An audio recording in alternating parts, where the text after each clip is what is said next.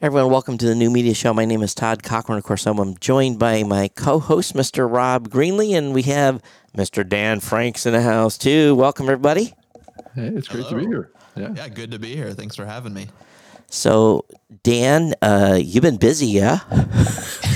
yeah, yeah. I think this is now like an act- uh, annual tradition too. I think like every year before podcast movement, I've I've hopped on with you guys um, at varying uh, you know spaces away from the event. But yeah, it's a busy time of year for sure. Yeah, we've uh, we've obviously been busy too. I think we've got everything ready. I think we've got our new banners, we've got our new pull-ups, we've got our our top secret stuff that we're going to do for the second half of the booth. I, I I don't know. I'm ready. How about you, Rob? Are you ready at Libsyn to go? Um, well, we're getting there. but you know, there's going to be eight people there from from the company, so Eight? we're going to be there in force. Oh my Yeah. God! I'm only coming with four, so I'm like, uh, we'll we'll see. And what what's the what's the official? Where are you guys at numbers wise, Dan?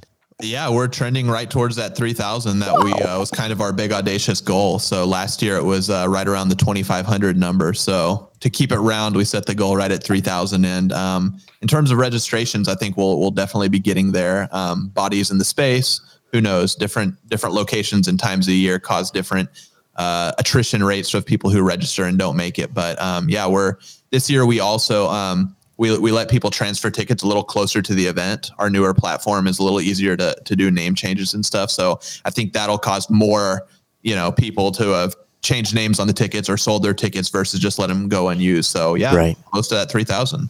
Well, that's awesome. Three thousand. And what was last year? Uh, right around 2,500. So Okay. pretty, pretty healthy growth. Yeah, so healthy growth. I didn't.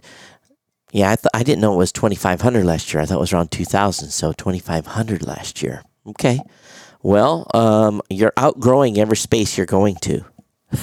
Yeah, that's um, you know, as they, they would call it, first world problems, first world event problems. Um, you know, growing so big that it's harder to find spaces, but that really is, uh, you know, we'll, we'll announce soon where 2020 is, but 2021, I'll you know, quite honestly say we're we're not sure yet. Normally, this time of year we would have had something locked in, but the uh, the options are definitely going down, and you know, I think we've talked about this for several years on this show now that w we just don't have a desire to move into convention centers or that type Right. of environment. So, you know, when you're crossing out the type of venue that most events our size are held in and saying like we don't want to be held in those, um, we're starting to restrict ourselves more and more. But um, you know, we'll we'll hold on to that fight for as long as we can for sure. So I thought you announced where you were going twenty twenty. Oh, we told you. I told you guys. You guys Oh. know. We just haven't announced Oh. Yeah. Okay, so I, I'm I'll keep quiet then. I, I don't think I talked about it publicly, but I okay I know where you guys are going twenty twenty. Yeah. All right, Yeah, so- it'll be good. Um, but yeah, you know, and and we've, you know, Rob, uh, you and I, I think one of the last times we ran into each other was at PodCon, which was a, a cool event, but it was at the convention center, and that, you know, to us, kind of reinforced that feeling of, um, you know, even if you have a big event, do you really want to be in the corner of this giant convention Yep. center? Right. Um, and it's just, and, and the answer is no for us, at least right now. So if you think about Vegas, you know they have different venues like the Sands or the Mirage, but still, it's you're you're a mile from your hotel room. You know, so yeah, We it, participated in an event in uh, in May that was at uh, at Caesars, and it was a big convention. It was a, a professional wrestling fan convention actually that had a podcast component, um, and that's a giant convention space and definitely could hold us. But you know, you, it takes ten minutes to get from the entrance of the casino through the casino, through all the restaurants, um, three sets of escalators. Uh, it's just it's just a different experience, and um, you know, th- there's all kinds of labor unions and everything else that, that becomes pretty cost prohibitive in, in certain cities as well. So, you know, a city like Vegas that could be a cool option. It's really, um, you know, tough to make work financially. yeah, and I think you know in New York City and the places like that. Oh my goodness, they just, uh, whew, they they've really uh, they really hammer you. The unions do. So I, I think it's both Coast and Vegas. So it gets just you can't do anything. You can't even put a piece of paper on the wall without a union person doing it. So Dan, um, what what kind of changes should we see at the event this year? I know each each year you kind of learn from the prior year and the prior year, and you make make some evolutionary changes to the event. I mean, what are some of the big things that uh, we should see a little different this year, or or is there going to be anything significantly different? Yeah, there will be, and and you know, at this point, being our sixth year, I think hopefully we, you know, every year we've kind of made started making smaller and smaller tweaks that that makes it, you know, kind of refined from what it was the year before. Um, so every year we, you know, take that feedback and and we get feedback from both of you guys and from everyone else that attends, and just try to, you know, tweak things. Yeah, we've gotten to the point where I don't think we we need the overhaul, but it's trying to refine things. Um, it's like little thing, well, not li- not little things, but like what might seem little to some people people, uh, extending the expo hall back out to the full through all three days instead of 2 mm-hmm. days. Um, mm-hmm. You know, it's something that we we experimented last year to try to kind of um, you know respect people's time so to speak but then we heard so many people wanted to experience expo hall all three days. Um, we've gone back to that. So little things like that um, as well as big things like from the content standpoint rob i mentioned uh, podcon that you and i were at and mm-hmm. you know todd your team was there too. Um, and we just saw how how hungry that audio fiction community was to um, just be together and get together. Um, and what we noticed there was even though that was really uh, a fan event, uh, some of the most popular sessions that took place were the educational, the, the few educational sessions they had. So this year we have a full track that's dedicated to audio fiction. So, you know, that's the first time that we've really dipped our toes in the water of a dedicated track being dedicated to a specific genre. Mm-hmm. Um, typically, it's more um, I guess what you would call skill based. So, you know, uh, teaching marketing skills or teaching monetization, you know, skills and learning and all of that. Um, but this is the first year where something that's a little more, you know, focused on the genre of the content has been given a dedicated track. Um, and that, that, audio fiction track is something that's going all three days, and it's it, we think it's going to be a really popular one. Have you gotten a sense of how many storytellers are coming? Uh, it, it's hard to tell. Uh, well, it's it's you know the the attendance of those sessions will really be the the um, you know, kind of tell us tell us what we need to know. Um, but we, what we think is going to be cool is there there will be um, inevitably some cross pollination going on. So people that maybe ne- aren't necessarily in the audio fiction space, but they're interested in the the the topic about you know how to use music in your podcast. Maybe learn how they're doing it on the audio fiction side, but figure out how you can layer that into your non uh, fiction podcast. So that kind of thing. Um, so I think there's a lot of skills that they're going to be teaching in those classes that um, you know, we'll, we'll kind of cross over to non-audio fiction type uh, podcasters. Speaking of music, we were supposed to have a big announcement this week, and we got an email from uh, one of our mm-hmm. friends, and uh, big corporate wheels move slowly, and so sometime next week is the announcement. So yeah, I feel like the, the wheels are moving slowly towards podcast movement. I'll just say that there's, um, you know, I don't know if that's where, where the announcement's going to be made or, or just unveiled or just kind of first time publicly presented. But uh, yeah, that's something that we're, uh, we're aware of and we're excited about as well. Yeah. So Dan, how big, of course, I've been saying this, this announcement is big. How, where, where do you, where do you put this on the Richter scale on one to 10?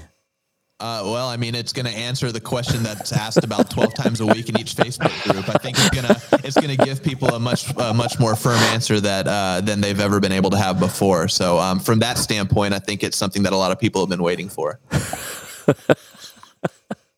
so, you won't give a Richter scale level um, no, no, I, I, don't live on the uh, anywhere near like the any of the fault lines or the earthquakes, so I, I hate so, to just. So um, is this an F five tornado yeah, event? okay, yeah. If you were going to talk about tornadoes, I would definitely. Uh, then I can get a little closer to that. yeah, I, I think it's an F five tornado event. I really, really do. well, it could could spark a whole other renewal of a of a very um, popular genre. Oh, I, I, think it's going to completely transform it. So. Right. and uh, boy, we're being so bad, and and I know the details, so I just can't really go very much deeper. I, I don't know how much deeper you guys how much you guys know, but yeah, yeah Todd, we've done that twice now on the show. That's right, we've teased like them twice. yeah. yeah. So uh, wants to hear they want to hear about all our inside information that we're not allowed to talk about. Yeah. So uh, Dan, on your, uh, I know every year you get six, seven hundred submissions for sessions. How many did you get this year? I think it was right around 800. So, wow. um, yeah, 800. And uh, we, we added another dozen or so like session slots by adding that additional uh, track for audio fiction. So, um, not enough to make up for an extra hundred session submissions. Um, but yeah, we talk about it every year. It's the what I consider the least fun part of of organizing the event is um, taking public speaking submissions and then trying to narrow those 800 down to uh, you know 80 or so um, people that we can actually pick to speak or, or to lead a panel at podcast movement so it's it's just a it's a really tough job yeah. just because um, you know uh, most of those people are people we we either know personally or we've done right. business with uh, you know on a podcast movement level uh, or that we just have encountered in the in the podcast community, the podcast group, people we've traded emails for years with, um, and, and, a lot of those people we have to say no to.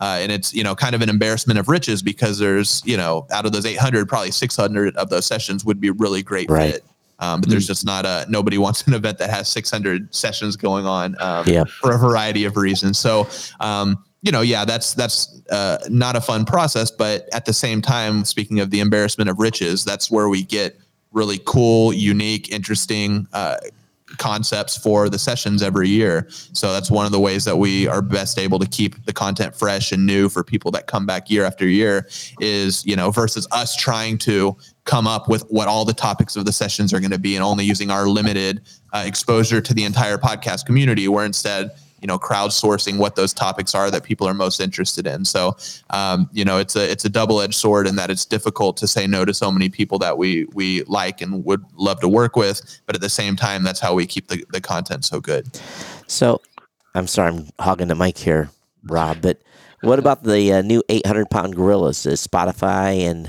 you know what do we can see for presence from iHeart? Are they all going to be there? They're going to be uh, catering to us. yeah, I I think um, anyone that that comes to the top of my head is, is going to be there in some some way, shape, or form. So quite a few of them have booths that they're setting up this year, which they've never done before.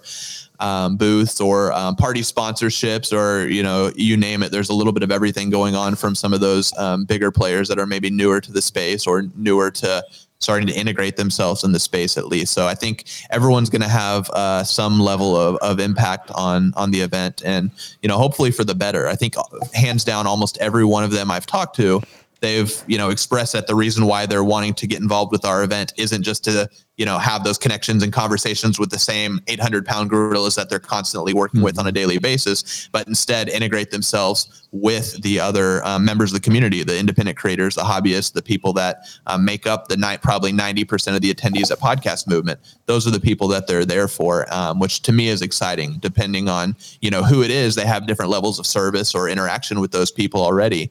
Um, but but we just think that that that intent and that that interest from their side to be a part of it is uh, is a promising sign.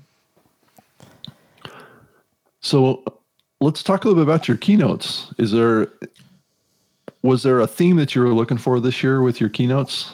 No, we always try to do something uh, something a little different. So we kind of go mm-hmm. into it with an open mind. Um, you know, every year we kind of have the big, hairy, audacious goal speakers that we go right, for. Um, right. Certain ones that we just kind of go after every year and get the know every year, um, mm-hmm. or you know, get the get the price tag on every year, and it's something that we're not able yeah. to to meet. Um, but yeah, you know, there we, we have four keynote sessions this year, plus a, a featured talk by Tom Webster of Edison, who does one of those every year now. Mm-hmm. Um, but the first keynote speaker we announced was uh, Ear Hustle, the team from Ear Hustle, and uh, anyone might have might know the show from one of the hosts being in prison, recording the show from San Quentin prison uh, for several seasons before getting released, and now hosting it from outside the prison. So, um, you know, my limited knowledge uh, of the background of that is that San Quentin prison is a, a very um, progressive prison. They have all different types of like media training and things like that for the prisoners. Um, so, in conjunction with that, they had this podcast that they launched out of the prison. Mm-hmm. Um, and it's a full circle thing for us at Podcast Movement because in 2016, uh, Radiotopia held this contest where anyone and everyone could submit their their concepts for a podcast, um, and they would you know pitch them, and and they would have a committee that selected which concept they thought was the best, and then they would bring them onto the network and fund the show. Mm-hmm. And um, they had their kind of pitch contest or pitch uh, process at Podcast Movement Chicago in 2016 this ear hustle was one of the shows that was pitched and it ultimately won. So the fact that you know they started in 2016 pitching this show and now full circle you know they've become a, a hit podcast and uh, one of the the podcasters has now got his prison sentence got commuted and he was out now out of prison um, and is able to be there in person whereas he was joining um, I think via taped video uh, in 2016 so that's something that's really cool and kind of has a full circle um, tie in with podcast movement uh, and then one of the other uh, keynote speakers is Lauren Shippen from the Bright Sessions. Um, and she's uh, really huge, one of the biggest stars in the audio fiction space. So going back to that, that's something that was really important to us. Um, and then we announced a few weeks ago Guy Raz from TED Radio Hour, How I Built mm-hmm. This, um, several other shows.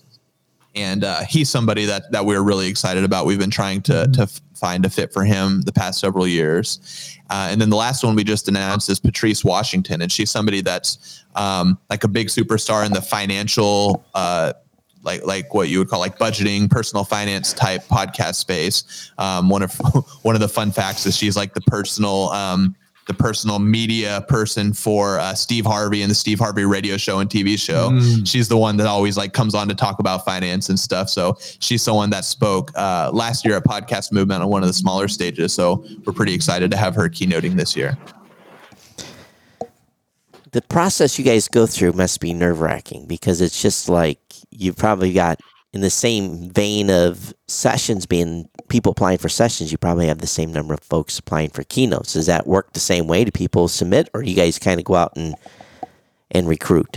Yeah, it's more um, a combination of recruiting and then just through relationships and stuff. People kind of pitching um, some of their stars on their, you know, whether their network or their brand or whatever. Um, so it's a little bit of everything, uh, but it's it's equally difficult because we we there's an equal number of no's we have to give. Um, and again, oftentimes those are you know sponsors who think they have you know this perfect you know this perfect fit for the keynote stage, and you have to tell them like it's not a perfect fit for this year. Kind of what what's you know what we have in mind. So yeah, similar process in terms of you know just having to be pretty um, you know pretty strict and, and pretty uh, heavy handed with the nose, unfortunately. Right. So little topic that's dear to both Rob and I's hearts that we're kind of talked about a little bit already is no no uh, nobility for Hall of Fame this year.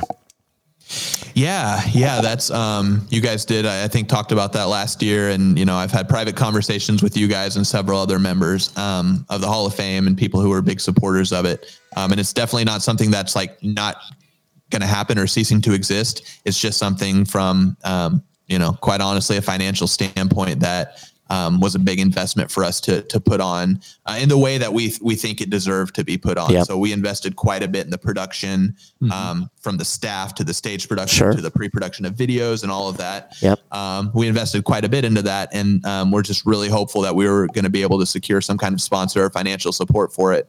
Um, you know, to make it not such a such a um, you know financial loser for us. Um, and this year we weren't we weren't able to do that, but um, we do have have a, a, plan in place that we're uh, hopefully going to be announcing pretty soon, uh, and we're, we're, pretty excited about it. We think it'll be something cool and still up to those standards of, of what we what we want to present it as.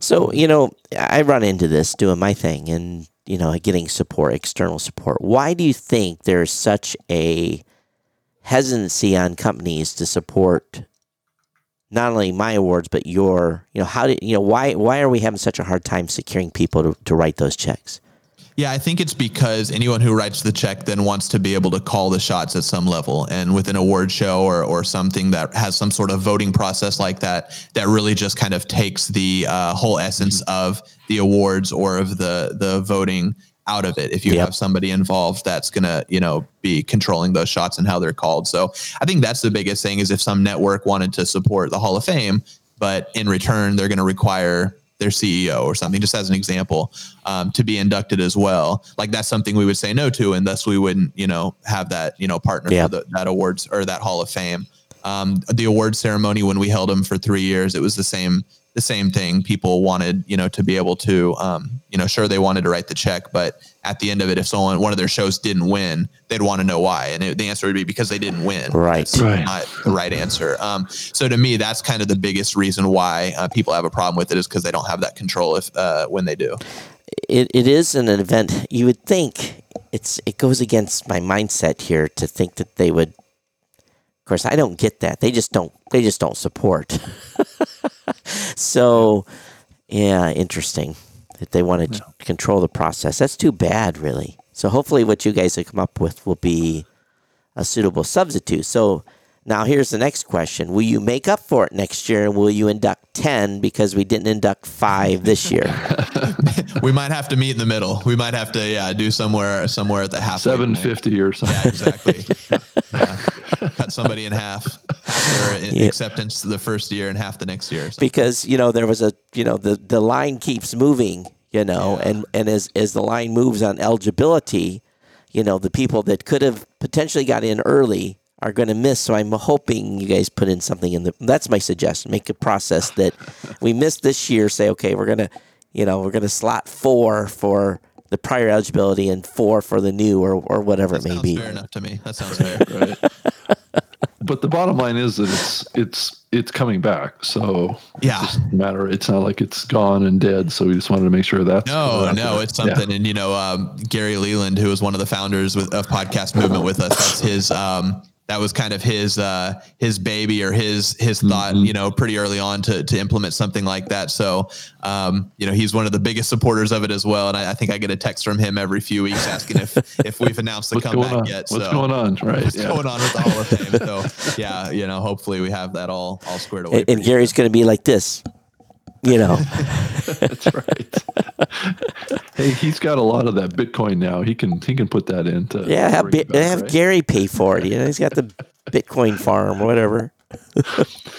Hey Dan, let's uh, talk a little bit about the broadcasters meet podcasters track again. What's what's going on with that this year? Yeah, I mean that's just um, you know kind of the inevitable crossover that we all saw coming several several years ago was um, you know people on the radio side uh, either discovering the the podcast as a as an outlet for what they they were already doing on the radio side or or a transition point if they were getting out of radio but still trying to um, stay on the air, so to speak. So, yeah, every year that broadcasters meet podcasters track is getting bigger and, and more popular.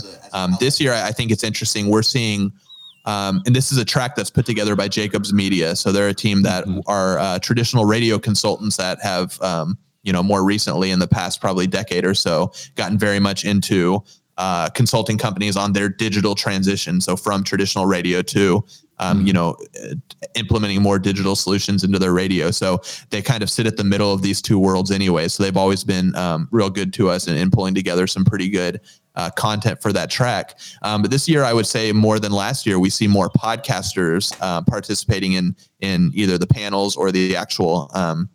You know, just speaking on the track. So in the past, it's been radio people that have maybe adopted podcasting a little bit that were talking about it um, so that you know the people in attendance would see some familiar faces up there.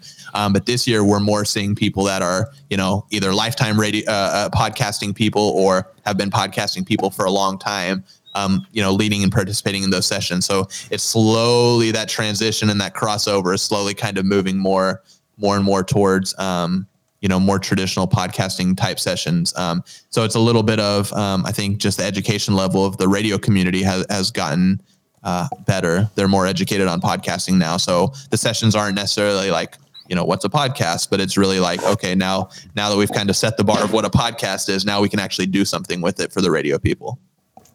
Yeah, I that's typically never get to go to any of those sessions. For me, it's always about listening to them later. I think I'm still listening to sessions from last year. Well, we'll have 150 more to add to your queue after this year. Yeah. Todd, Todd, you won't have any more spare time. All your spare time that you have now is Right. going to be gone. yeah, like I have any spare So time now. Let's uh, let's talk about the the elephant in the room. All of the after hours stuff that's going on. Is there something that's uh, that's that's special this year that you guys Yeah, are, are I don't know excited if that's about? the elephant in the room or not, but well, um, you know, everybody looks forward to, to all of the networking events, right? So Yeah, no, it's it's exciting Oh. this year. So um, iHeart is hosting kind of our big party this year. It's offsite at a place in Orlando called Tin Roof. So we've got all the buses ready to line up and and take people um, just around the corner, like a five minute bus ride. But um, but uh, nobody wants to walk in the Orlando heat. So nice air conditioned buses uh, door to door. Um, So they've got a big party going on. Um, you know, when we were at the party last year, the, the big party that uh, Castbox hosted in Philadelphia, um, a representative from iHeart came over and said, um, kind of pulled me aside and said, "We want to do this party next year." So, um, you know, they they they saw the party and they thought that it would be a cool thing to do. So, um, you know, it's a year in the making. So hopefully, it's uh, real cool, and I think a lot of people will be uh, going to it, hanging out. Um, Stitcher has an offsite party this year, so um, we'll be we'll be having buses for that as well. That's on uh, the Wednesday night of the event, and then uh, Himalaya has our kickoff party this year. Um, it's actually at the venue in on the main stage. Um, got some live music and a, and a DJ in there. Uh, they've just invested in a dance floor and some crazy lights for the dance floor as well. So um, it's going to be a big party. Lots of uh, lots of food and drinks for anyone who's interested in food or drinks um, as an attendee of the event. Uh, yeah, so it's it's good. The party scene is going to be uh, good this year. Um, and ABC News even is uh, is hosting a breakfast this year for for everyone on the. I think it's the the first day of the event. So um, Wow. it's the first year where we've had any kind of like public public breakfast and or public uh, you know show up a little early and get breakfast courtesy of one of the sponsors. So yeah, a lot of good things happening. So is the uh, I always have to ask this because Rob and I are both uh, old curmudgeons here. Are we going to be able to talk at these events? I think so. I think so. Um, so that's It's always good, the sore subject. Yeah. It is. Um, yeah, I think so. Especially at the iHeart party, I think it's uh, one of those multi-room venues that that we like, where you can kind Yeah. of have different rooms depending on what you're. Uh, If you want to be blasted on one side and talk on the other, that venue last year was, uh, man, that was dynamite. Where you guys were cool. last That's, year, Uh, yeah, the uh, the Reading Terminal in downtown Philadelphia Yeah, was, that- was fantastic. It was, hard to uh, duplicate that. It will be, but um, I, there there are people sure trying. So iHeart, uh, the iHeart, the biggest podcasting network. okay, I'll be Number quiet. one. I'll be careful here. Hey, um, what is, what's your guys' thoughts? Um, you know, you guys aren't um, doing any kind of weekend days with this event any, anymore. Is there, you know, as you look back on that, or, or what's your thoughts on not crossing over to a to a weekend at all with the event? Do you think it's I'll, I'll say, the I'll numbers? It tuned. doesn't. I'll say Right. stay tuned. Okay. Yeah, um, you know, early on, uh, the first two years, uh, we we were pretty much exclusively a weekend event, Right. um, and then you know, the since then it's been exclusively a weekday event, um, and we we we have seen good from both, um, and we see value in both. So, um, you know, I think in the future we're at least gonna gonna dip our toes in the water of potentially, um, you know, crossing over days and seeing, uh, you know, maybe a, a small shift in programming a little bit catered towards the people that are more likely to come on a Saturday versus someone that's more likely to come on a Wednesday. So, um, you know, we're definitely kind of taking that into account and, and hopeful we we're putting a solution together for that. Oh, good. I'm, I'm happy to hear that because it's that's the thing I get feedback from podcasters the most is it's all week. I can't take a week off work. Yep. So yeah, that's the thing I you know continue to hear. That's the feedback I at least that I get. Yep. Dan, you're out there speaking with um, a lot of people, you know, in the industry from all sorts of different sides of the of the podcasting space today. Probably more than just about anybody else in the medium. What are you seeing out there as far as kind of like the the the big movements or the big um, trends that you're seeing around um, who's getting involved in podcasting, what the what the genres are? Is there something that you're seeing bubbling that's um, maybe most of us haven't seen? No, I mean what I keep seeing a lot of is just people jumping from company to company a lot. Um, you know, I'll have a contact at one company, um, and the next thing they know, they'll they'll become the the marketing contact at a different company we're working with, and that marketing contact's gone somewhere else. I guess I'm one of them. I guess. Yeah, exactly. Yeah, we're we're we're pointing whatever way on the screen here at Rob. Um, but yeah, you know, I'm I'm just seeing that a lot. So there's while there's a lot of new um, you know companies starting in the space, I see a lot of the same people kind of working with them. So um, you know, I, I guess you could say that there at least the hires that some of these new players in the space are making are are people with experience in the space. So um, that's smart on them to not just people, Yeah. you know, c- not starting a company and bringing a bunch of outsiders in. Right. well, so- some of them So that's just have. the one thing that's top of mind, just because I've seen it happen four or five times in the past few weeks of just people saying, "Oh, this is my last day at this company, but you'll see me pop up somewhere very familiar next next Monday or something like that." Right, It's- right, it happened right. quite a bit. Right. So more and more podcasters that have experience are jumping in, getting full time jobs, working Yeah, I for, think that's for some of happening these quite a bit companies. too. Right. Yeah, that's happening quite a bit as well as just you know people more on the business side of these companies that are. Um, you know, being hired not internally within the company, but internally within the podcast ecosystem. It's odd. I haven't been poached yet. I think that's called acquisition, Todd. I, I think so too.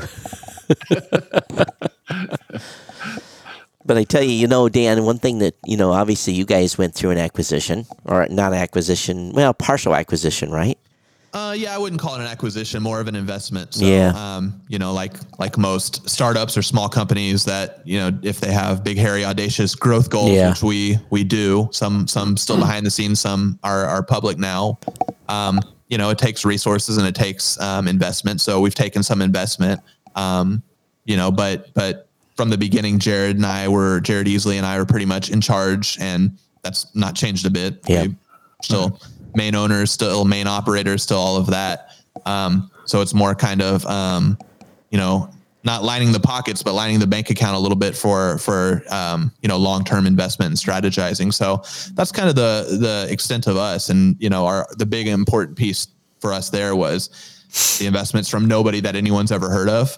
Um, and so it's not like any of these big 800 pound gorillas that um, we certainly had our door knocked on several Right. times. Um, but it's just not something that interests us at all in terms of Right. um, giving up our status as Switzerland in the middle of the ecosystem is very important to us. Um, but yeah, I think uh, people will see in the in the coming months, and they have already seen with the relaunch of our website and, and relaunch of a, a daily newsletter and and lots of content coming out all day, every day.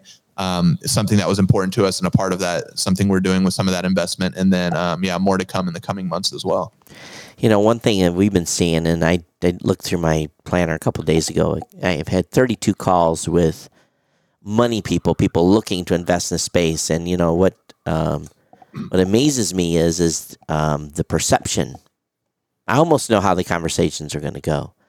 The perceptions that the space is bigger money wise than it is. You know, they come in and say, "Yeah, we, we do investments with that happened. We do with we, we come in and we do investments with companies that have uh, twenty five million dollars, uh, you know, uh, gross revenue per year, and I'm like, well, uh, nobody uh, on the service side, at least, maybe on the on the content side, and uh, I think most of those investors are pretty shocked on, you know, where the where the dollar numbers really are, and uh, so I think maybe we need uh, to attract a little different type of investor, not these big mega, you know, mega funds that have five billion dollars in their fund, and the minimum check they write is uh, you know sixty five million dollars. So Yeah, Todd, I agree. There's a lot of folks out there that are, that are dipping their toes in this this this particular medium uh, that are they're still sitting on the sidelines Yeah. it's not a it's not a big enough medium. It's not yet. big enough We're yet. Still growing, and this medium grows kind of slowly, actually, in the scheme of things. I mean, I mean, everybody wants it to grow a lot faster, but Yeah. you know, I think we've been steady, um, and that's actually proved to be a very good thing. I think. So uh, you know, as much money as I think wants to come in the space, I just think that we you know we haven't hit thresholds, and uh, I think if you're going to see movement anywhere, you're going to see it in the in the bigger deals, the bigger uh, and maybe some smaller acquisitions, some roll ups, but um, I just don't think you're going to see it on the service side. It, it, the the numbers aren't big enough. Right. If you look at Libsyn's public numbers, what is 22 million? I think that's what your public numbers are, aren't they, Rob? I I haven't looked recently. Okay, I'm so I think sure. you're 22 million for the year or something like that. So if you're the you know if you're the biggest, then everyone else is smaller than that. That just you know kind of sets the right. you know where the dollars are um, Mhm. revenue wise. So it'd be curious to see uh, if anybody. And you know, last year there was four or five people that stopped by the booth that were there shopping, and uh, they haven't made any moves. Yeah. So how, how what's your attendee list look like from investment bankers? Um, you know, it's uh, the attendee list overall every year because we move. It looks a little different. It kind of takes the shape of the the region of the country we're in. Um, So last year, you know, we had a lot of people that could make an easy jump down from from New York City uh, on a train or DC or Boston or any of the other big metros. Right. Um, you know, whereas now it's a little more. Uh, it, probably will lean a little bit more heavy towards the hobbyist or the independent podcaster, just because we're a little more into the the part of the country where uh, there's a lot of creators, but not necessarily as many. Um, you know, big businesses or, or big investment banks and stuff. Um, that said, um, I think it'll still because the overall numbers are increasing. Kind of the quantities of all those buckets of people will probably be increased, but it's just um, you know maybe the the allocation of those groups will be a little different. But uh, you know that that same that same idea of being in a different part of the country, what it something that had happened to the event this year was we sold out the hotel way quicker than we ever have before. So I think it's more just people were planning their travel a little bit earlier because it was maybe a harder to get to or a, or a further travel. Um, for them versus you know they'll book a last minute train ticket and come down for a day like they might have done in Philadelphia. Right. So um, yeah, so there's going to be a couple uh, packed hotels this year. That's was the hotel surprised you filled it? Oh yeah, we were we were all surprised. Um, not that we filled it because we've pretty much filled the hotels every year, um, and it's been a growing number of hotel rooms we've set or we've had to to pre book every year. Um, but I think just the speed at when it happened, I want to say it happened pretty much like three or four months out when usually it might be three or four weeks out. Right. And that sellout happens. Um, you know, this is a big hotel, but it's uh, they have a certain number of rooms that they have for other smaller events that are kind of taking place at some of the smaller uh, meeting spaces around. And uh, this year they didn't have any more to give us. So luckily, it's a it's a small local chain there in Orlando, uh, the Rosen chain of hotels, and they had a a really nice one, hotel that's like a five minute car ride away. So we were able to book an overflow block there, and uh, we've booked a shuttle bus to go back and forth all day every day. So it shouldn't add too much. Um, you know, trouble to the 200 or so people that are 200 300 or so people staying over there. Um, Yeah, I wondered what your numbers were. So like 300 then, not bad.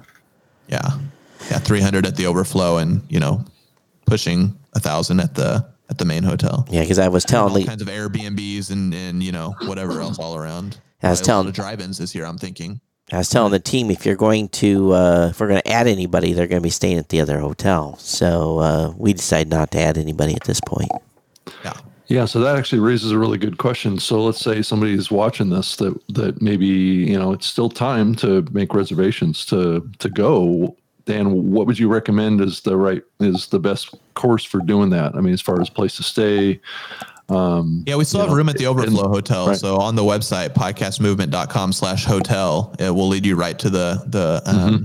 the Overflow Hotel and the main hotel. You know, you never know if a reservation gets canceled, there might be some, you know, flash availability at the main hotel. Um, I wouldn't count on it, but it could happen. Um, but yeah, there's still there's still plenty of room at the Overflow Hotel. Uh, and then again, it's uh, it's it's a very drivable area. There's a lot of uh, metro areas that are within four or five hour drive of Orlando that uh, people will be able to to drive in if they're if they're driving in on it for one or two days even. Uh, so I think think we'll have quite a bit of that.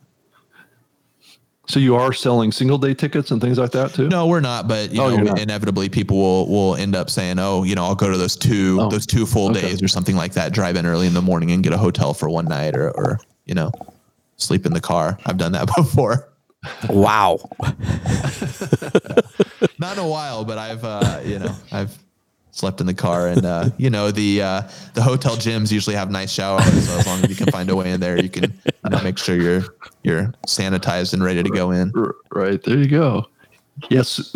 So you guys have three ticket passes you can get. Like it's a standard, standard plus, and pro pass, right?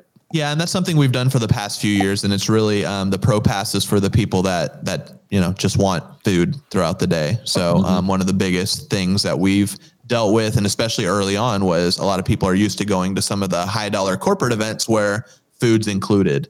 Um, but anyone that you know has run any kind of event before knows it's about a hundred dollars per person per meal um, for even a lunch. That's right. You know when we're selling tickets at two or three hundred dollars early on, um, you know we'd we'd double that if we were just paying for meals for everyone every day. So um, so that's why we introduced the Pro Pass because it's really an opportunity to have some breakfast and some snacks throughout the day and, and uh, some nourishment, if you want to call it that, for for people that want to pay for it, but also not jack up the price for everyone else who would rather just get in for as lowest uh, the lowest price possible.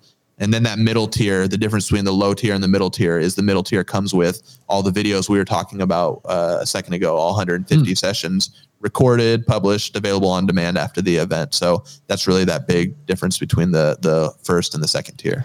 You know, that was an issue in an event I went to earlier this year where the food choices were. I was like, the rest, I mean, I was going over to a gas station to get food. uh, how's this place set up for? Are they ready for the onslaught of 3,000 people that need to eat? Yeah, they are. So um, the cool thing about this is it's what's classified as a resort hotel, which is kind of everything under one roof type hotel. Um, so was where anyone that was in Philly last year, it was a downtown hotel with very little options inside the hotel, But plenty it was very close. walkable all Yeah. around the downtown area Right. to be able to get to food. Mm-hmm. Um, this is since it's considered, like I said, a resort hotel. It's you know got six or seven different restaurants all there. Um, they're used to having big events like ours there, you know, all day, every day for the most part. So, um, you know, it's it's a good a good place to be able to for people to spread out, but without having to leave the hotel. Um, and it's a little bit on a, a being a resort hotel. It's a little bit away from. It's not in a downtown area. Not that downtown Orlando is where you would want to be, anyways. Um, but it's a little uh, away from other things. But it's still, you know, a two minute Uber ride or a, a ten minute walk from, you know, some other restaurants if you really just are desperate to to get Yeah. out of the hotel. Awesome. Yeah, because that's always just like you just running, just like even grab a sandwich from the deli or something. Sometimes is an ordeal. So, and I I've heard good things about this resort. I've heard the everyone that says that's been there before uh, is happy the event is at at the Rosen. So Yeah, we definitely uh, do our best to to vet the venues. Oftentimes, we you know overthink it a little too much, but usually it's not at the cost of um, you know sacrificing a nice venue that people will, at the very least be comfortable in.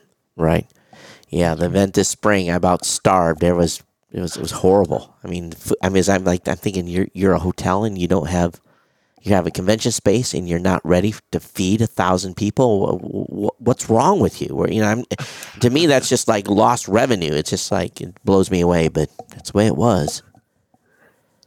Hey guys, not to change the subject too much here, but um, there's been talk over the last uh, week or so about uh, it, is the golden age of podcasting ending. Dan, I wanted to ask you, you're you're looking at the industry at a much more holistic level than you- probably Todd and I too. Um, what are you saying? Are you thinking that the golden age of podcasting, or were we ever in a golden age of podcasting? Is No, I mean, I think you end? said it with the slow and steady growth that we've seen over Right. the past decade or so. Right. Um, it's I don't I don't see how nothing indicates in the slow and steady growth that there was ever necessarily a golden age to begin with. Um, Right, So I think that's a nice yeah a nice headline um, to grab the attention. Right. You know, the same thing with the peak podcast and all that stuff. I think a lot of those are good. Um, people from the outside looking in, just kind of making, you know, random commentary points, Mm-hmm. but nobody that I'm talking to or working with on a daily basis that's inside is bringing up that they feel like it's, you know, whether you want to call it a bubble or the golden age Mm-hmm. yeah, ending or right. whatever. Everyone is, you know, pretty pretty bullish on on everything that's happening, and you know, like any business, we'll see some unsuccessful startups or unsuccessful, you know, parts of it going under and it, you know, turning into something else. But in terms of like, yeah, there there being some kind of big drop off or cliff coming, I, I have a hard time seeing what that might be. Yeah, I think it was really started. You know, if you read these articles that are coming out, it's it, it was really kind of started based on the uh, the change in the models. Right? Is it is podcasting? So you know, is podcasting going to remain an open medium, right? Or is it going to wind up being like a Netflix or whatever behind a password or you know you know a paywall or something like that? I think that's what the foundation of a lot of this talk was, right? And and the truth of the matter is that we've always had paywalls in podcasting. There's always been paid premium content. There's uh, you know a lot of people I think that get into the medium think that these things are happening, you know, like Luminary, or whatever, are are are a big trend in the industry that's such new and shiny thing. But what what a lot of them don't realize is it's been going on for 15 years. yeah, it's just in different forms. So Yeah, and you guys know that better than me from the you know being in it twice as long as me. Um, but Right. yeah, it's or more more than twice as long than as me. But um, but yeah, I mean it. it I, I see. Obviously, there's there's different platforms and different business models coming into it, and uh, you know it's going to be. Uh, time will tell if they're adopted by the Right. listeners or not, but I don't think that necessarily is going to be doom and gloom for what we Yeah. traditionally refer to as podcasts. I mean, as long as there's people willing to listen to content for free, which Right. why wouldn't Which- you be willing to listen to content Yeah. for free in exchange for you know hearing ads or or or some other you know donations or whatever these Right. models that have been working and have been continuing to work and grow for so long and as long as there's creators willing to put that free content out there and and you know either just okay with it being free or okay with going one of those business models um as long as those two sides of the equation are are both you know Yeah. there I, I don't see it anything dropping off there's there's room for all business models and all distribution models too, and they've been all have been around for a long time. Todd, you're you're kind of quiet on this. Is I'm sure you have strong opinions well, on this too. The you know the only thing that we're seeing, and I just get it from my support team, is that we're having to do an incredible amount of education right now. I mean, our support ty- team has taken. I'm talking about individual podcasters, not hmm business Yeah. models. The individual podcasters are coming in are coming in at uh, um, knowledge Yeah. base zero. Right. You know, really knowledge base zero. They're not doing any pre study. They're not doing pre any pre research. They're you know, I want a podcast, and they call us, and you know, then we spend an hour on the phone with them. And so, you know half consult, half uh, tech support. hmm So you know, from our our standpoint, it's uh, we're doing an incredible amount of one on one stuff. I mean, just real basic, getting them educated, up to speed. You know, using the service um, Do you because view that as a positive though, or no?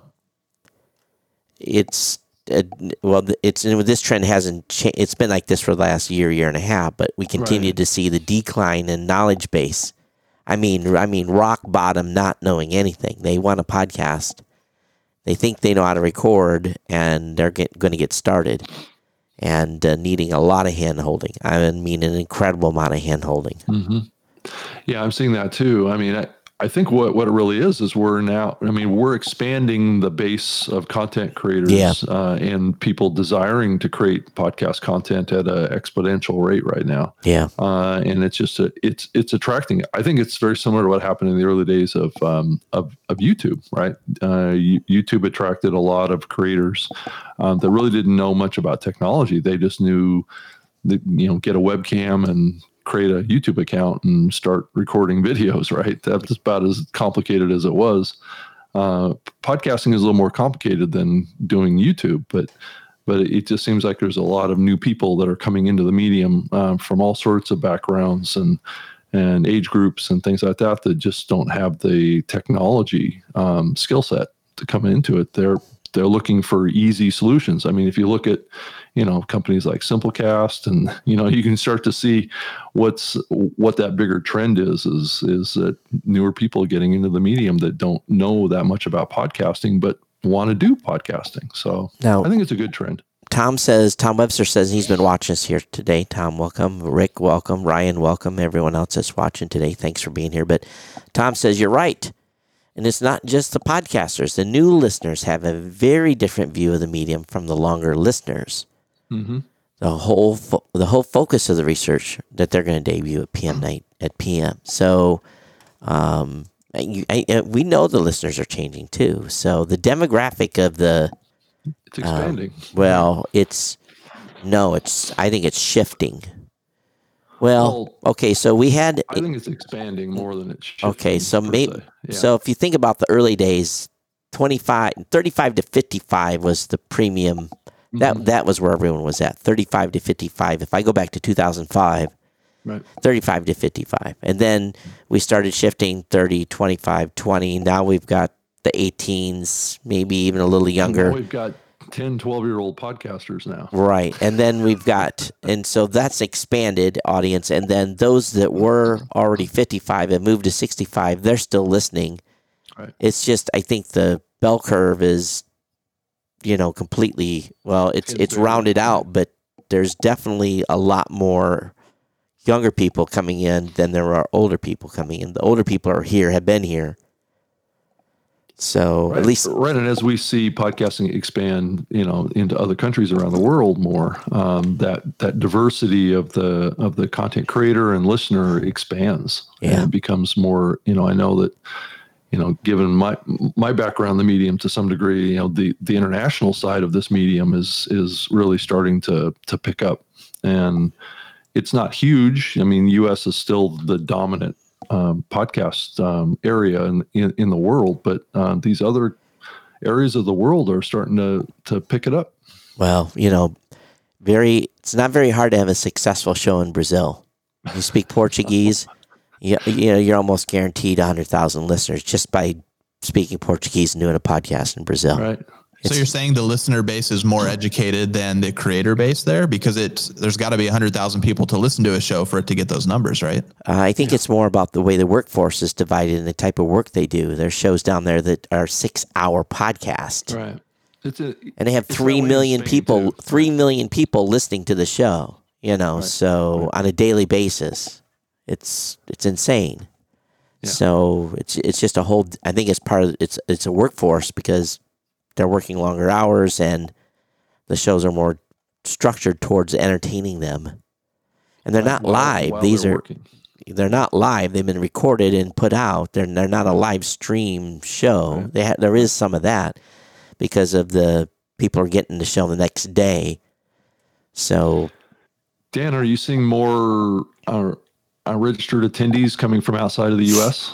Yeah, we are, and we're, we've got a few more sessions this year that are kind of talking about some of those topics in emerging markets and featuring, um, you know, speakers and, and podcasters from outside the U.S. But yeah, we're definitely seeing that. I think we'll have over 30 countries represented this year. I haven't counted. Um, we had over 25 countries represented last year, um, and I think last I checked, it was over 30. So yeah, I mean, it's the the international reach is growing.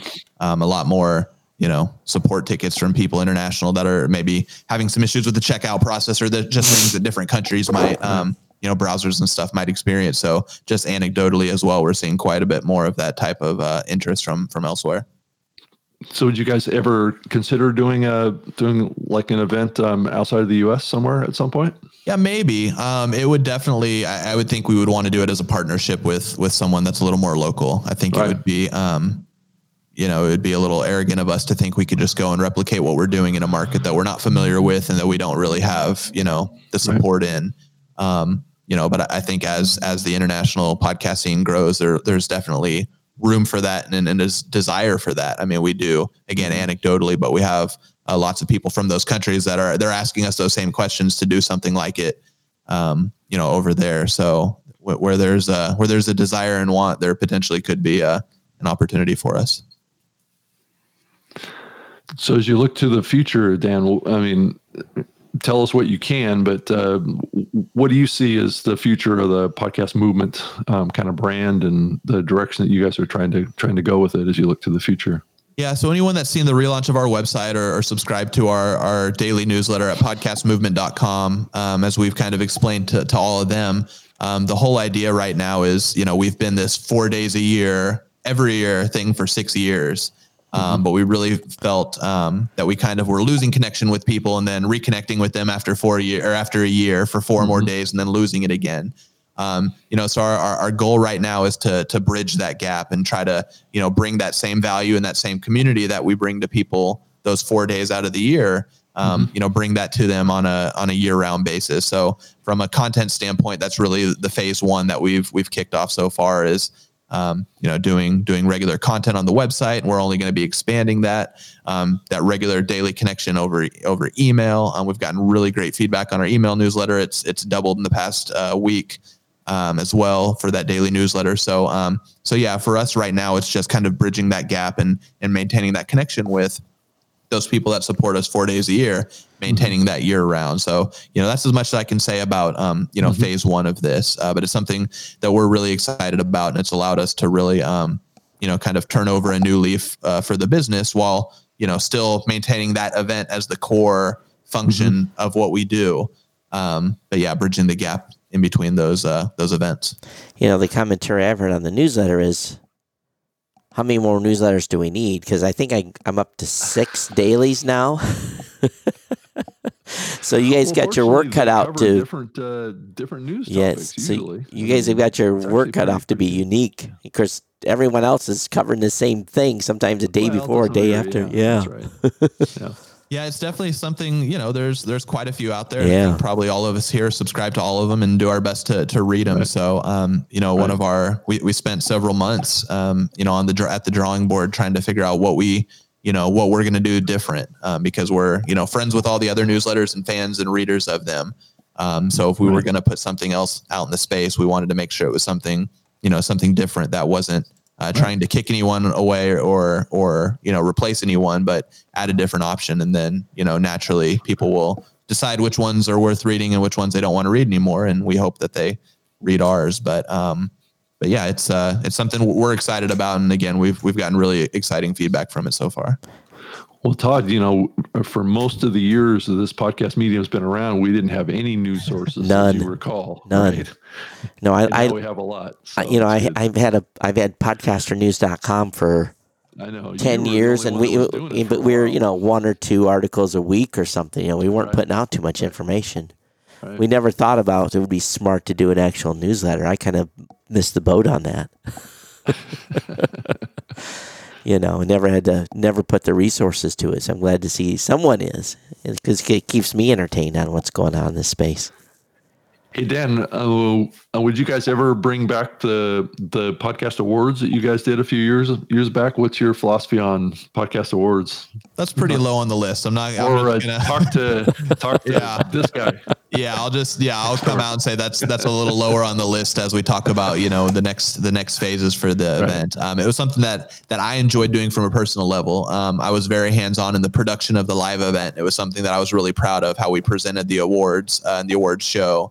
Right. Um, but it was just uh, it was it was probably the most complicated production we put on each year. Um, and that's just talking about the live production, not Yeah. to mention the you know 180 finalists and coordinating uh, as Todd talks about all the acceptance speeches of people who can't be there and and the voting and wrangling in you know dozens if not hundreds of voters to try to vote on these things and listen to them. The so keyword is it was, wrangling. um, it was pretty thankless. I'm, I'm not gonna lie, and Todd can probably uh, relate to th- that term for it. Thankless is results in, in death threats. Yeah, I didn't. I haven't received those yet, thank goodness. Um, but that's one more reason not to bring ours back and let you uh, let you keep going. Yeah. So luckily, I was telling uh, telling Rob last week. I think we made our budget number. You know, and thank God we did because it's just like I, wasn't ready to write a check out of my own personal account again this year. So Well, it's Um, amazing to me how many podcast awards actually are out there. Right, there's a huge number. right now. If you Yeah. look, um, even globally, there's ones. There's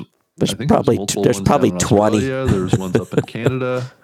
Um, there's different genres of awards. Dan, it was just like what you were talking about. Uh, it's about control, right? Yeah. Yeah. And then there's several yeah. ones that are more traditional, long running audio type awards that are either including podcasts in their existing award categories or now, right. you know, expanding the awards to, to bring podcasts into there. So, yeah, not only are there new ones popping up, but also existing ones that are starting to layer it in as well. And you too can participate for $399. on some of those, I'm that's I did get a, an email from somebody. Yeah, you can you can apply to be part of our awards. It wasn't a podcast award; it was some blogging thing, and it's only going to cost you four hundred dollars to do it. I'm like, oh, nice. I see how your mo- monetization model is.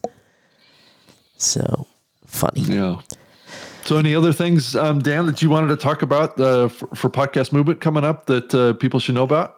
Yeah, I mean we're we're super excited about a lot. Like one of the things that that Rob you were instrumental on early on from the Voxnest side is the live stage that we're debuting this year. So you know we um you know admittedly spend probably more than we should on stage sets and production for our main stage. Um, and traditionally we've we've put all that investment into building out the stage and the set and the AV, and then that stage is sat empty for half the event. So this year we're um, we've converted that into what we're calling our live stage, our live stream stage, and um, all day, every day during the event, there's going to be stuff happening on that stage that's maybe not your traditional um, panels or presentations, but things that you know people that aren't at the event can tune into. Uh, the website will be sharing out, and they'll be able to watch whatever's happening on that stage throughout throughout the day. So, you know, from a marketing standpoint, it's a way to bring in people that maybe aren't familiar with the event or aren't able to make it and, and give them a sneak peek into some of the cool stuff that's happening. Right. Um, but then from a, you know, event production uh, standpoint, it's a way to use that stage in a cool way um, versus just letting it sit, sit dark for two days straight. Yeah. Well, and Todd and I with this show is going to be on the stage. So on on Thursday at four fifteen. Can you can you talk about anyone else that we've added to the list, or are you still got maybe? I don't have any new new new names yet. I'm still trying to round up somebody. Dan, we, we need to Wrangling. talk.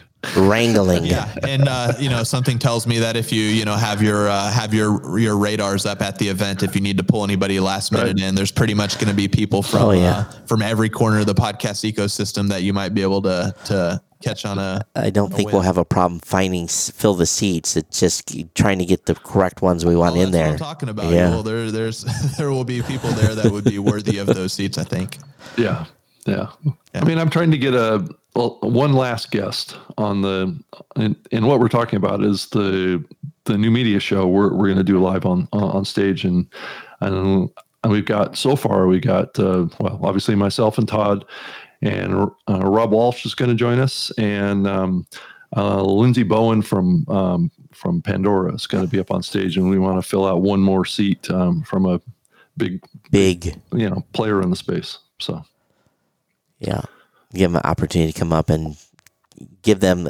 I think the key here is is the community hasn't. We talked to these people, you know, but I don't think the community has heard from these people. So There's a couple of companies out there that have been kind of quiet in the background, you know, haven't had representatives, you know, speak to the community yet. So yeah, they have these big public de- ex, you know, declarations, but then there's no actual person that can talk. yeah.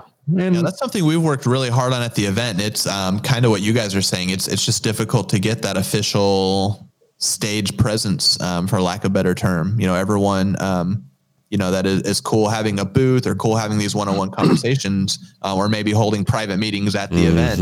Mhm. Um, you know, we really try our best to to get them on stage and you know say, no, this is not a hostile environment. Like maybe you feel like it is, but it's not. These are a bunch of people that just want to know Right. what you're doing it, why you're doing it, um, and they're gonna be. It's gonna be a receptive audience for as long as long as you're you know Mhm. willing to take that you know make it a give and take type scenario. Um, so we try, but you know most of these you know companies that we're referring to, they're just hesitant to to get on stage and make anything beyond kind of what the you know what the PR team has approved. And I understand that from a business standpoint, but you know from a you know selfish selfish podcaster sitting in the audience standpoint, I would love to to hear from them.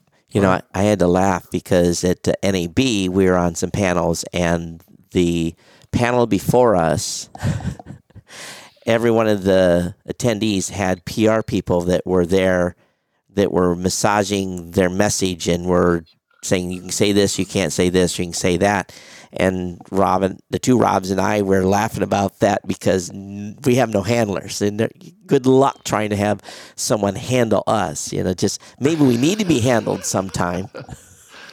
but it was it was such a different, it was you know completely different mindset. You know, Yeah, I mean, I I agree. I mean, a person that's you know been a spokesperson for podcasting, you know, for a company like Microsoft is, you know, it's it's definitely something that you know you stick your neck out, you know, and if you get up on stage, and some some of these companies are public companies or they're they're um, very very um, high high exposure type of organizations. And it takes takes a little bit of guts to get up on stage and re- represent your whole organization.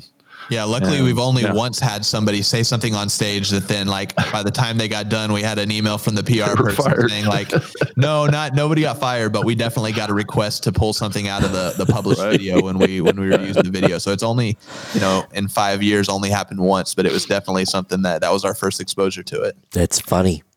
And did your answer was no? Yeah, right. Uh, No. it was, it was actually pretty early on, surprisingly enough. So we we we um, you know obliged. We're not we don't try. We're not trying to create any fights. Yeah, If it yeah. Something, and quite honestly, I don't even remember what it was, but I'm sure it was something that was inconsequential that nobody would have even noticed. Yeah. But um, you know, to them, it was really important. Yeah, we published something for Castbox on Podcaster News a couple weeks ago that they went high and right on. I'm like, you publicly talked about it. You, you tell me to take it offline? No, I'm not. you know, that's not how it works. You're not supposed to consolidate it into one cohesive message. You, you, you put you, you put the information out there. We're, we're gonna we're gonna jump on it. You know. And I didn't. It wasn't even me. I didn't. It was one of my writers. I don't have any editor. I'd have no editorial control. I just tell them write about what you want to write about, Right. and uh, that way we keep it on the even keel. There's no agenda with the uh, website. So, um, it, it just Well- to me it was funny. Yeah, and also at Podcast Movement this year, we're going to see a first. I think it's a first uh, print publication. Oh uh, yeah, get get distributed at, at your event, the Podcast Business Journal is going to have a, a print publication. Yep. Yeah, yeah. Ed, the the managing editor of the the email newsletter, came to me and said that they were working on a print issue and asked if uh, that would be something that would be cool to be handed out a podcast movement. And I said, yeah. You know, over the past few years, we've seen several digital magazines being Right. put out um, for podcasting. Gary actually, Gary Leland put one out for a while. Yeah. Yeah. Gary Leland put one out. There was one called Podster for a couple of years. Yeah. Um, you know, a few other ones as well. Uh, when Ed came and said that they were doing an actual print one, I said that yeah, that sounds like a, a cool thing to have. People people like to still grab and hold hold things and and a magazine about podcasting. Yeah, Sure, why not? So I'm excited to see. it. It's got Mike Tyson on the cover. I just saw that. Is Famous Mike Tyson? podcaster Mike Tyson? Oh, he's doing a podcast. Funny. Yeah. Yeah. Now Dennis Rodman's even doing a podcast these days. But but the question is, are they successful podcasts? Oh, that does bring up a point. I'm what what's the I heard podcast one's going to be it.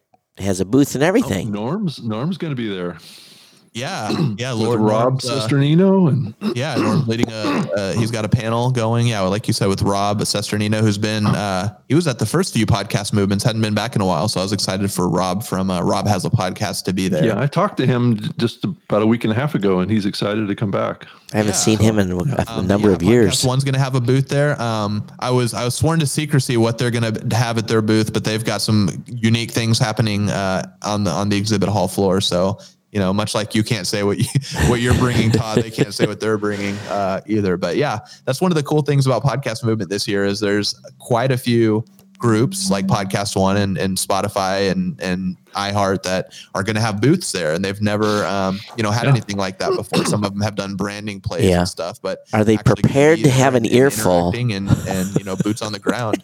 I'm I'm super excited for that. And then we've got a lot of uh, you know what I'll call activities happening around the space that are you know you see at some of the bigger trade shows. It's not just you know all booths, but there's different types of of things to get involved in. Um, you know, on the expo floor and in the lobbies and stuff. So quite a bit of that going on as well that we're excited about. Will will be good uh, good uses of people's times whenever they're not in the sessions. So the question then is, um, are these booths prepared for the stark and direct feedback that podcasters are typically used to giving? we'll see. We'll see. I guess uh, you know some of the booths are gonna have uh, gonna have free free food and free drinks and stuff. Oh. So that's always a way to, to people's hearts if you don't know anything else to That's give them, right. give them beer or something. That's like right. Well, it's always the chocolate candies in our booth. So if you want to come by our booth, it's the Libsyn booth. And the five billion business cards on the table. Someday you guys are gonna. There's gonna be a fan run somewhere, and then things are gonna go. Okay, that'll be interesting.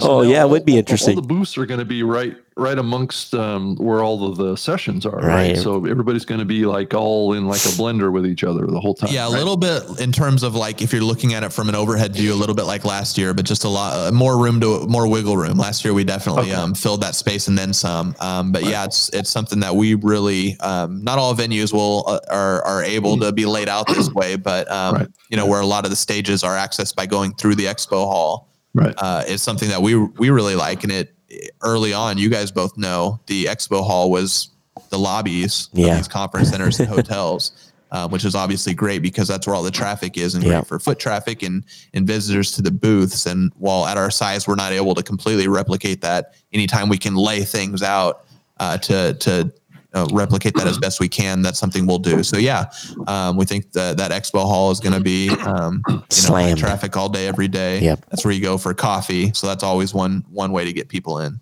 Yeah, I, I I- just looking at the booth layouts and the room layouts, I think it's there's going to be a lot of this people cross trafficking and. You know, of course, then you get there. Then there is always the surprise of actually how the flow ever actually goes, and then you know if you rolled the dice correctly or not in your booth position. So, you Got the right location. right. It's always the battle every year. because especially when you go to a venue year after year, you know where the spot is. And when you're going to a new event, new new venue every year, it's the total crapshoot.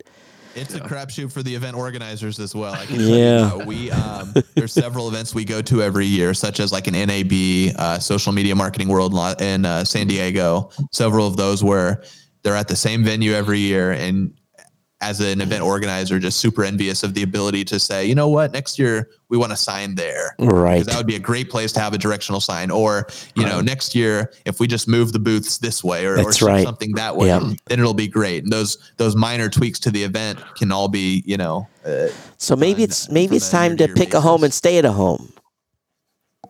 yeah, we you know we've we've not ruled we've not ruled that out. Um, you know, it's uh, there's a lot of a lot of factors in play. Um, yeah. And you know the, the hard part is being an event that that grows so far every year has been growing rather substantially is you know an, a venue that would have worked last year Right. couldn't work this year That's so, right. um you know event like nab where you know they'll have 100000 people and they might grow by 5000 or shrink by 5000 Right. but in the grand scheme of things that's not going to affect what you know Right. what layouts and floor plans Yeah. they have um, for us, it's a little that percentage of growth is a little more right now. Um, not a bad thing, not complaining about that, but just kind of you know planning roots somewhere. It might not be as long term as as we would want. And you're probably going to see more attendees from the, you know, bottom part of the country, and you're probably not going to see as many from California, and you may not see as many from New York. But if you move, you know, it, I, I'm sure the dynamic changes and attendees just on where you're having the event. So I understand having to move. Um, yeah, and that's what I was mentioning about in Philadelphia last year. A lot more people just hopping on a train from some of the big East Coast cities and coming down versus this year. Yeah. you know, more people from like we're seeing a big uh, presence from the old uh, How Stuff Works team.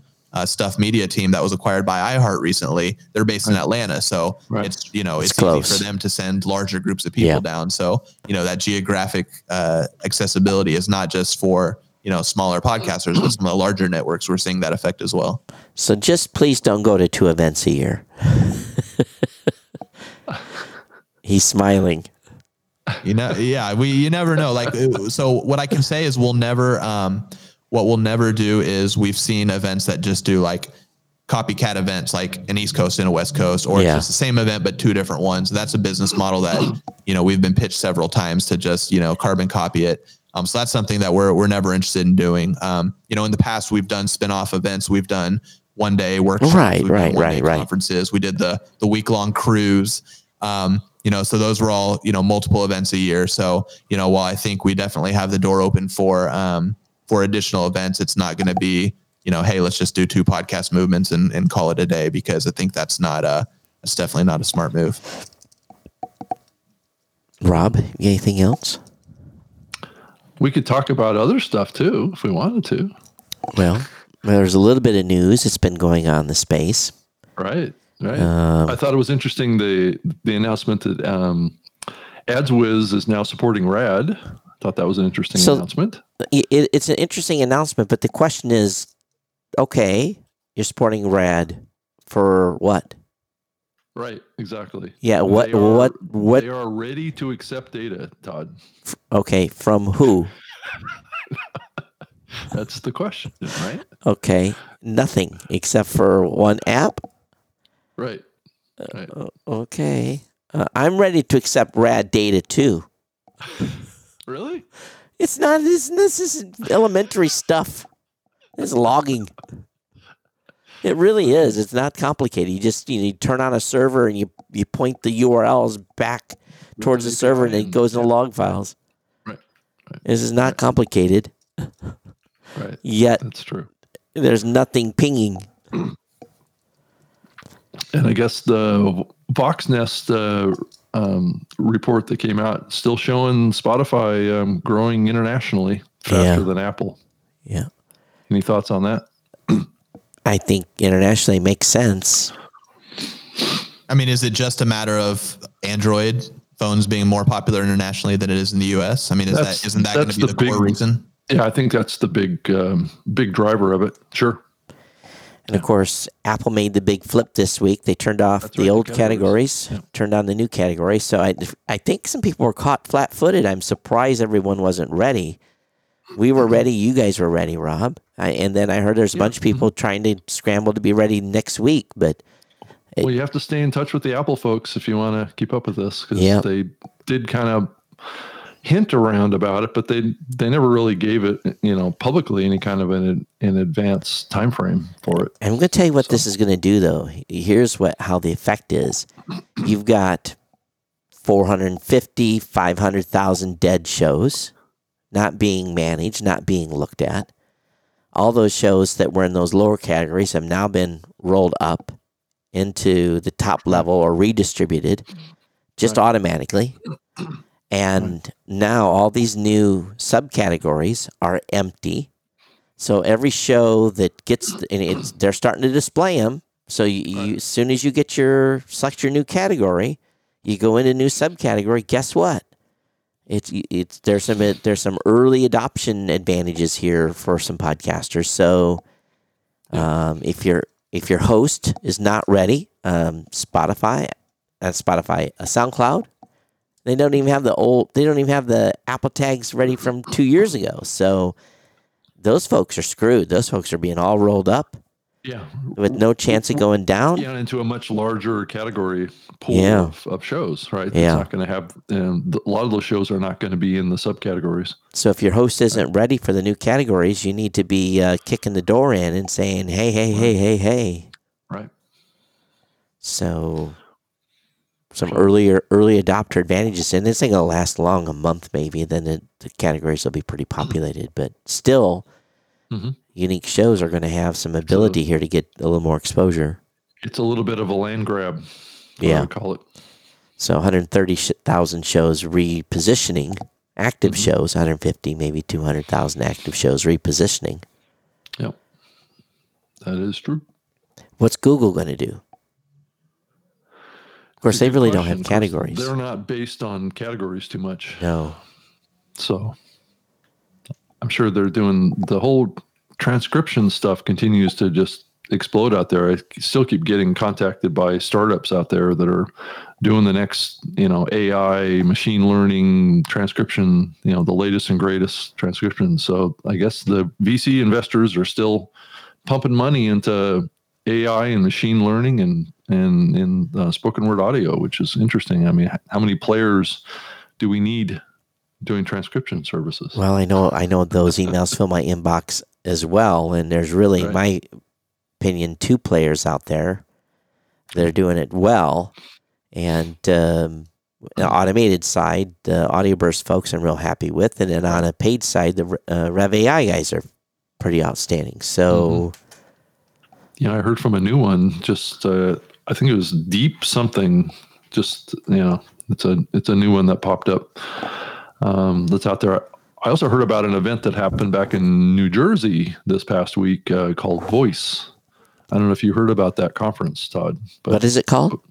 Voice It the Voice conference. I haven't back heard of that. Um, I think the AudioBurst folks were a big sponsor of it. Yeah, that one's um that's one it ran like the week before podcast movement last year. So I guess that makes sense. It was in July last year, like podcast movement. Um, Right. Yeah, and it's a little more like smart speaker type, um, you know, type companies. Mm-hmm. Yeah, and stuff, But exactly. it's something like you know Amazon and Alexa and Google Home and Mhm. all that are you know big topics of discussion at that. Right. So um, yeah, Right. it's uh, I didn't hear a whole lot of it coming coming out of it this year, but I, I know last year we were we were affected by it a little bit, just having some speakers that would have been at podcast movement. That Oh, you did? it. Oh, okay. Hey, Interesting. One thing. Yeah, 'cause- go ahead. go ahead, Todd. One thing we didn't ask Dan about was newbies. Mm. You're having right. your your pre. You're having your like. You're still having that event the day before and helping the the new attendees. Yeah, so that's something that um, it's just been overflowing. Last year we we had expanded to two, so um, to two sessions. So it's the new attendee orientation, which is basically um, the idea with that one is anyone who hasn't been to the event before can be quite overwhelming to have ten different sessions going on at once, and you know 150 sessions overall and different you know networking things and the the app and all of those. So the idea is just to kind of have people uh, that are new to the event or maybe just need a refresher, hadn't been back in a couple years, uh, to come to one of these orientations and uh, first of all just meet a bunch of new people. There'll be two or three hundred people in the room that they'll be able to meet, um, but then have some some veterans of podcast movement uh, walk them through best practices, how to get the most out of podcast movement, where to go if you don't have anyone to eat with for lunch, how to find somebody to eat with, how to use the mobile app, um, all of those things. So that's usually a it's a, a usually a packed room, and I think we'll have two packed rooms again this year. Um, and then something we did last year, which was pretty fun. It was just kind of spur of the moment, and we're doing it again this year. Um, it's called the New Podcaster Primer, is what we call it. And the whole idea behind this is it's not necessarily people that are just new to the event, but people that are brand new to podcasting overall. That they don't even know the terms. Right. Those people that, you know, Todd, you were saying they need, you know, pre 101 type sessions. Yeah, cut Um, and paste help. those to where you know you might not know the, what a host means. You might not know the difference between a web host and a media host, and you as a podcast host that might you know all be be foreign to you. You might not understand what any of that means. So kind of really back to the basics on podcasting, so that at the very least normal. Um, what we consider like normal terms that people will just throw out in sessions that you might not understand those terms. Hopefully, after you leave this two-hour primer, you'll at least feel a little more prepared for for what's about to come for the next three days. Yeah, it's like uh, learning. And that's on Tuesday, August 13th at 9 a.m. It goes from 9 a.m. to 11 Yeah, 11 the a.m. new attendee orientation. There's one at nine, and then there's a second one in the afternoon. I think at three. Um, but then the new podcaster primer is, uh, I think that's a one o'clock session. Right. Uh, so, um, so yeah, so so Tuesdays become a really, um, you know, full day of what we consider optional type session. So the meat and potatoes of the event uh, kicks off Wednesday. Um, that's what we consider day one. Um, that's where the expo hall opens. That's when the all the the panels and sessions and keynotes and all of that start on Wednesday. Um, Tuesday is really kind of a slow ease into it. So that's the day that you know we have a bag pickup party where or a badge pickup party where you come and pick up your lanyard and your badge and start meeting people. Um, that's when the kickoff party is, and that's when some of those those workshops are as well. So we have some partners like like uh, Aweber and like Patreon running optional um, workshops that people if they're if they want to come into town early and supplement the full you know podcast movement with some additional days additional learning um, we've got partners that are running those workshops and a lot of those require pre-registration they're not they're uh, you don't you don't have to pay for them but you have to sign up early because space is limited on those so that's something that people have really come to enjoy is if you know the the three days of the event isn't enough then we've got a one more day worth of workshops and stuff to to come to What day do you get in town, Rob? Uh, the 12th. Is that Monday? That's on Monday. Yeah. Yeah, me too. Yep. So, So yeah, I mean, it's great to have these, and you know, these pre-event kind of kind of things that, that you're doing too. I see that there's a couple of sessions that you guys are doing too on Tuesday as well. The the state of indie session. yeah so those are workshops too um, Oh, they are workshops. Yeah, they're workshops being put on, but they're just they're just um, formatting them a little more like uh, like sessions, but they're put on by uh, Loeb and Loeb. It's a law firm that works with a lot of podcasters. Um, They're they're hosting two sessions. Um, yeah, it's uh you know, but I think we've had to draw the line because people we started doing that as pre-con day. So Right. people started coming in the day before that, and they're saying, "How about something on Monday?" Oh. So like if we kept doing that every year when people come in earlier and want something, we could end up yeah uh, paying a lot of money to the hotel for those ballrooms for a lot more days. I do private meetings on Monday. That's a way Monday. that you can back into a weekend. Yeah. Yeah, just slowly bleed into it. Yeah, exactly right. Right. I, I do uh, private meetings on Monday because I don't do any private meetings during the show. So I do private meetings on Monday. Someone wants to meet private with me, they have to be there Monday. So Yeah, that's something we've seen quite a bit more of too, and I guess it just makes sense with attracting more of the the larger companies to the event. Is we're definitely seeing a lot more people kind of host host meetings and small get-togethers and stuff around the event. Um, Yeah. So try to keep try to make sure everyone registers. That's always the difficult part is not getting unconferenced. Oh, There's, yeah. You know, only so much only so much you can do to to keep that. yeah, because some people are going to just hang out in their suite and have people come to them. Yep. Yeah. You Yeah, see that a lot at calendar NAB. up for the unofficial meetups. Yeah, so that's uh, those have started to pour in. So um, you know, actually Wednesday night of the event from seven till nine, we've we're kind of calling that meetup time where it's it's open. There's nothing on the schedule. Um, where uh, yeah, anyone that wants to host. And actually, it's more like five to se- five to nine. So there's some some private happy hours and stuff happening, but um, for the most part, it's an open spot on the schedule. That you know we try to encourage people to not program their meetups and stuff opposite any of our official parties. Um, you know, but the trade-off is if we're encouraging them not to schedule anything during those parties, and we have to give a, a preferred time to do it. So Wednesday nights, where um, yeah, we're encouraging a lot of people to kind of hang out and set out on their own and put their own meetups or, or group gatherings together. Well, I'll tell you this Todd, Rob, and probably the other Rob, and probably some other folks will be hanging out no matter what Tuesday, Wednesday, Thursday, Friday, after, at, post, pre, and after for uh, and having yeah. drinks. So we'll find some bar to hole up in. It's all it's all in for those days. That's for sure. That's right, Holding Court. crazy. I, I call it holding Court. I don't know why I call it that, but it's like holding Court because we courts in, sessions in, talking smack and having fun. Yeah. It's where It's the just one thing after another all day long. it is. And, Yeah. and as long as we don't have any three o'clock in the morning events, let's not do three a.m. again. So does this uh, this this resort have a really nice kind of bar um, setup that uh, has lots of room for everybody yeah, to I'll say together? it's more like it's more like kind of several bars, kind of in a little a little cluster. Um, yeah, it's not one. It's it's a couple like themed bars. I would call it, Right. all in a cluster. Reminds me a little bit. I guess is how resort hotels are of like a cruise ship or something like that, where it's like uh, Okay. you know, there's not necessarily one main bar, but there's several bars that people kind of you know can can float between them. So. Um, yeah, that's- it'll definitely be a good scene for people to, that are just there Yeah. to hang out and, and see people that they know and meet new people. Right, as Todd and I will attest, we you know in prior events and things like that, we spend a lot of time in the bar, A lot. just hanging out with people. Yeah. right, that we haven't, you know, that we don't normally see that often. Talk story and find out what's new. Find out all the secrets. Yeah, and that's the big reason why we're just so hesitant to move to any venue other than a hotel, just Yeah. because that that's so you know You lose it. valuable Of, an, of a of a time to be able to just yeah. You go to Vegas, that evaporates. Right. Yeah. Right. You know, I mean, the, the the Apple team will come in and hang out in the bar with Yeah. us, and folks from Google and the folks from you know a lot of these big companies. So say a lot know, of if things off you're the a- record.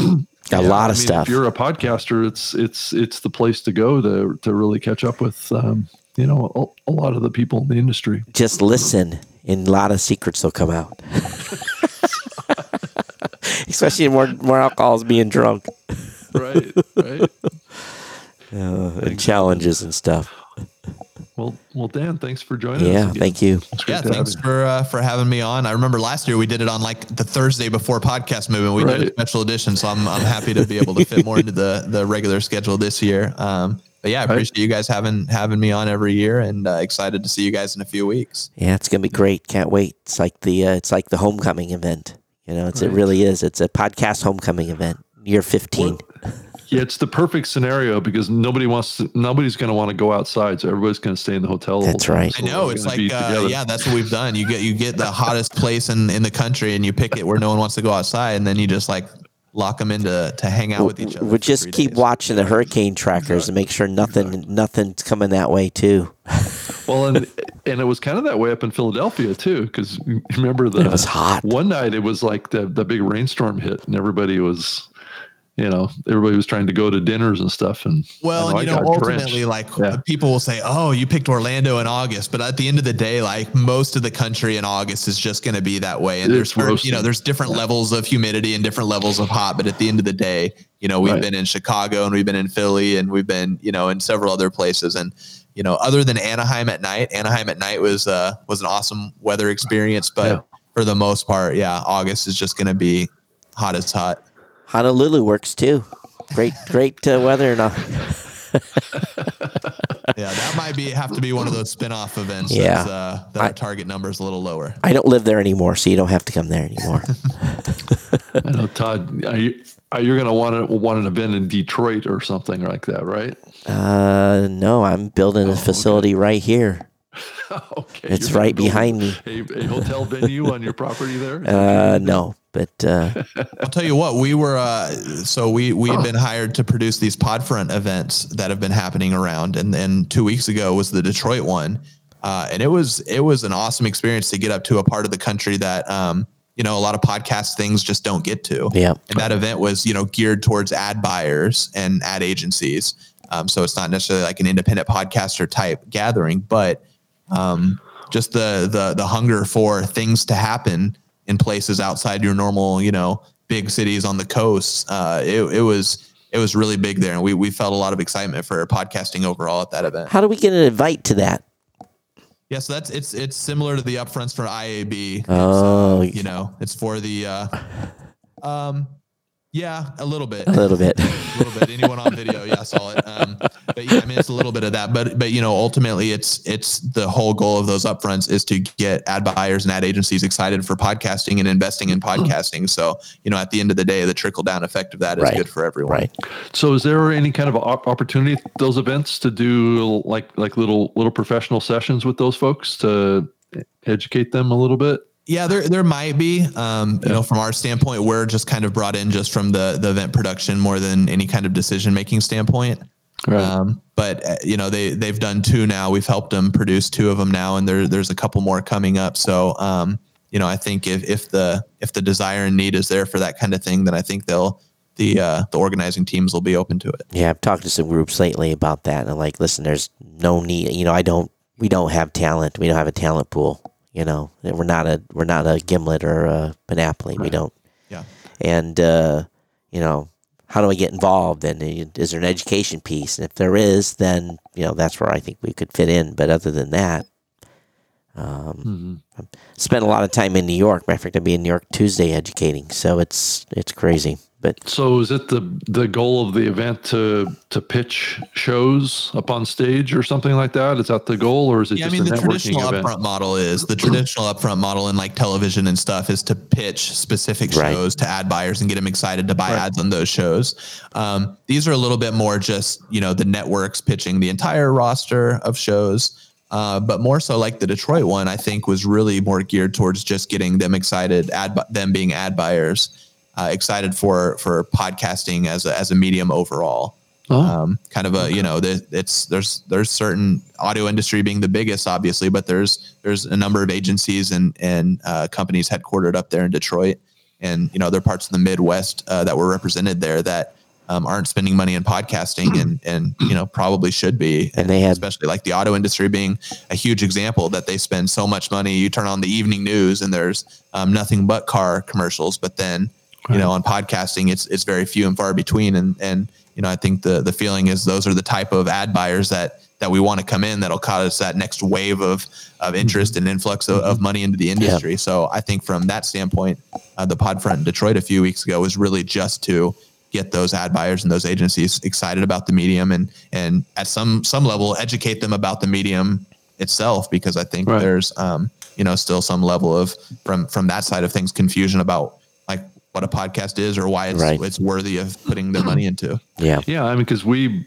I mean, I talk to to brands out there, small companies. I mean, companies that are wanting to get involved in digital advertising, right? And podcasting is certainly becoming more and more part of that. That um, don't really um, understand how to buy or how it works or you know what type of shows are out there what are the genres what what do we need to match up their brand with the various uh, podcasts out there to get campaigns put together? So i think that there's and you know like i started up a facebook group called better podcast ads um, just as a as kind of like a a place to have a conversation about how we can improve podcast advertising because i think we do have this issue around programmatic and radio ads being funneled into the podcast medium that is not ideal uh, for the health and growth of the medium. So, uh, you know, who's so who's the backer of these upfronts that you're working with, or can you say? Uh, it's it, the networks that are that are presenting. It's a it's a group of the networks that oh, you know bound, okay. banded together to say like, hey, we we think there's this need for you know, okay, yeah, integrating the space into. And it, you know, there's IAB up front in New York, right? Um, and the idea was to bring that same concept to other parts of the country.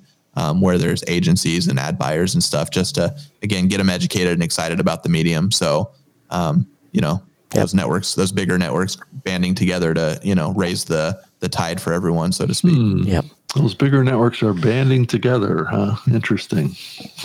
There's there's there's friendliness and teamwork in the industry. Um, yeah, no, I agree. I, I think it's a sign of uh, of like we've talked about all of us here. We have talked about maybe there is a need for some sort of organization in the podcasting space. Uh, you know, something I've been talking about for months now. But um, it, as you're starting to see the industry expand and develop and grow and become much more of an economic um, um, force out there, I think there's there is some benefit in driving some consensus across um, groups. So anyway, gentlemen, we are officially long. Yeah. So, Dan, thanks for your time. We definitely appreciate it. How can they reach you? Uh, you can email me dan at podcastmovement.com and if you're on the fence about coming to the event and there's there's something stopping you just shoot me an email and we'd love to figure out a way to get you out there and if you're not going you need to ask yourself why it's a. it is the event calendar for next year. That's right. All right, you can reach me Todd at blubrry.com or at Geek News is my Twitter account. Rob. Um, I'm on Twitter as well at Rob Greenlee, uh, robgreenlee.com, and I can be reached at uh, robg at libsyn.com. It's uh, been fun doing it. We'll be back with you next Saturday for another edition of the New Media Show. Everyone, take care. We'll see you next time. Thanks for being here. Stay subscribed. And if you're not subscribed, hit that subscribe button on newmediashow.com. Take care. Take See you next time. Bye bye. Bye bye.